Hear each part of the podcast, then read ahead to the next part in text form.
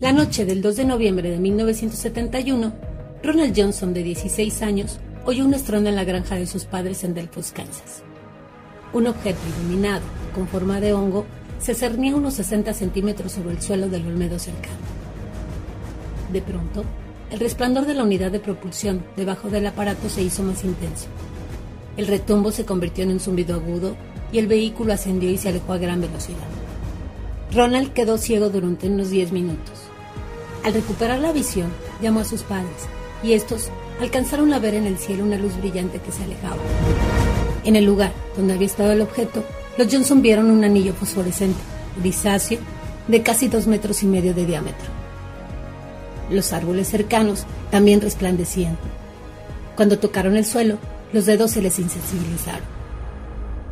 La señora no recobró el tacto hasta después de varias semanas. Tomaron fotografías del terreno.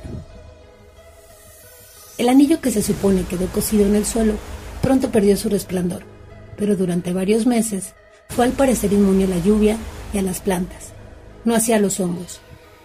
La tierra blanquecina que lo formaba penetraba unos 35 centímetros bajo la superficie.